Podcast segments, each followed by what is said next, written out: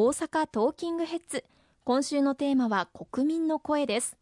現在公明党大阪府本部代表でいらっしゃいます石川さん主催で大阪ボイスアクション2022を展開中です。改めてどういったものか教えていただけますか？はいありがとうございます。あの先ほどもオープニングで申し上げましたけれども以前私が公明党の青年委員長をしていた時に2016年第1回目のボイスアクションを行わせていただきました、まあ、その後も何度か展開してきたんですけれども、まあ、いくつか政策を、まあ、日頃から国民の皆様にいただいているまた若い皆様にぜひこれをやってもらいたいというようなお声をいただいているテーマを、まあ、いくつか選んでそれを並べてまあ、5つ程度大体並べて交通コーチの皆様にどれを一番進めてもらいたいですかということを教えていただくそういったアンケート活動になっております。これまでもこのボイスアクションを通じてさまざまな政策が実現してまいりました。例えば携帯電話料金の引き下げ。これも当初からこのボイスアクション運動の中で掲げていたテーマなんですけれども多くの方からこれをぜひ進めてもらいたいという声をいただいて昨年には大手携帯電話事業者の料金プランが次から次へと新しく安くてそしてサービスの優れたプランが発表されたところまでこぎつけたところでございます。また奨学金の返還の支援あるいは給付型奨学金の創設こうしたことも皆様からいただいた声を力にして一つ一つ実現をすることができたというふうに思っております、まあ、今回もこの大阪におきましては、大阪ボイスアクション2022といたしまして、5つのテーマを掲げさせていただいて、各地で街頭に青年党員の皆様と一緒に繰り出して、そしてボードに、まあ、シールを貼っていただくだけの簡単なアンケート活動なんですけれども、あの、行わせていただいているところなんです。選択肢には力強い経済再生で誰もが儲かる大阪へということがあります。具体的にはどういったビジョンをお持ちなんでしょうか？はい。あの今回5つの項目を掲げさせていただいて皆様からぜひこれを進めてもらいたい。これええやんという思いでシールを貼っていただいております、まあ、結構私も何回かあこの間街頭でお願いをするとこの力強い経済再生で誰もが儲かる大阪へというところにシールを貼っていただく方大変多いなというほど実感をしております。一つはやはり大阪は中小企業の街でございますので中小企業を力強くあの支えていくこと、まあ、コロナ禍で大変に深刻な打撃を受けた飲食業界あるいは観光業界こうしたところも含めて経済の V 字回復を図っていきたいというふうに思っています。また大阪が今目指しているスーパーシティ構想スーパーシティ型戦略特区構想というもののスーパーシティに先月大阪が選ばれました。これは私もずっと後押しをしてきたんですけれども全国31の自治体が目指していた中で大阪と筑波だけが選ばれたんですね。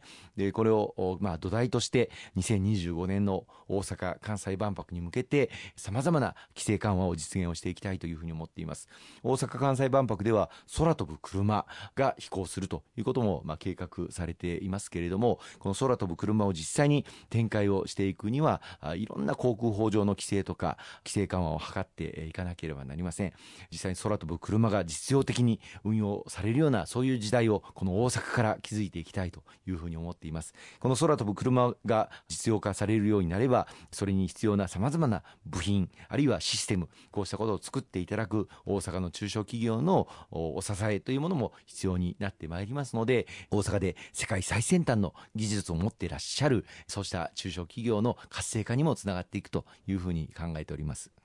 まあ、その中でも2025年大阪・関西万博を成功に導くことが非常に重要になってくるかと思います。先日閉幕したアラブ首長国連邦でのドバイ万博も参考になるのでしょうか？そうですね。ドバイ万博もこのコロナで1年間遅れました。もともと万博というのは大体春から夏にかけて行うんですけれども UAE、まあ、ドバイは大変夏が暑いので半年遅らせて秋から春先にかけて、まあ、冬の期間にやっている、まあ、そのこともあってもともと半年遅れていたのにコロナで1年遅れましたので、まあ、1年半遅れたわけですね。ですからドバイ万博終わってからわずずか3年しかないという中で次の大阪万博を迎えることになります。ドバイ万博も、まあ、このコロナ禍ではありましたけれども順調に終わりましたので次の大阪・関西万博に向けての本格的な機運の醸成また国際社会からの参加表明というものが相次いでくると思いますし来年からは実際に夢島でのパビリオンの建設も着工し始めます。具体的なあの建設の土地音が聞こえてくるようになるという中でこうした工事に携わる方々を含め多くの方々の力をいただいて、え、大阪の経済の起爆剤にしていきたいというふうに思いますね。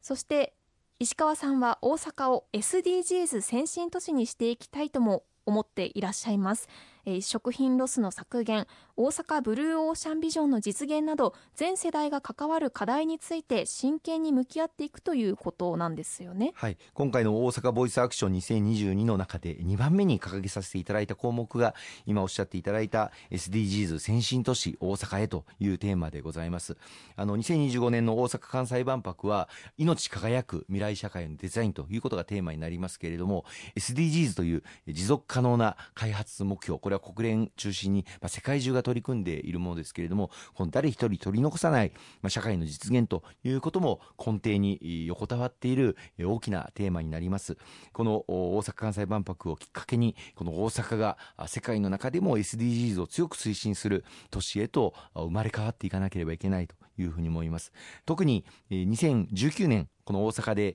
G20 大阪サミットが開催されました。そこで取りまとめられた大阪ブルーオーシャンビジョン、まあ、2050年までに海洋プラスチックごみをゼロにしていくそういった目標を掲げたわけですけれどもその大阪ブルーオーシャンビジョンを生んだ町大阪が率先して行っていく。こうしたことも力強く後押しをしていきたいというふうに思っています。4月からプラスチックごみ削減の義務化もされました。これらも SDGs の理念に即した取り組みということですよね。まさにその通りですね。使い捨てプラスチック製品の12品目について、まあ、削減を義務化する法律がこの4月1日からあの施行されております。例えばコンビニのスプーンとかホテルの歯ブラシなどが、まあ、削減の対象になっておりますのでこれらが着実にあの進んでいくように後押しをしていきたいと思います。そして国産の飲み薬に加えてオンライン診療などさまざまなことがコロナ禍の中で進歩していますよね。はい、あの今回の大阪ボイスアクション2022の3つ目のテーマが今おっしゃっていただいたコロナ対策でございます。あの大阪で進めている無料の PCR 検査の拡充とかあるいは飲み薬についても大阪に本社を置いていただいている塩野義製薬さんの飲み薬の開発が今最終審査の段階にまで来ております。こうした大阪の力で人類のこの2年以上続いているコロナとの戦いに終止符を打っていきたいと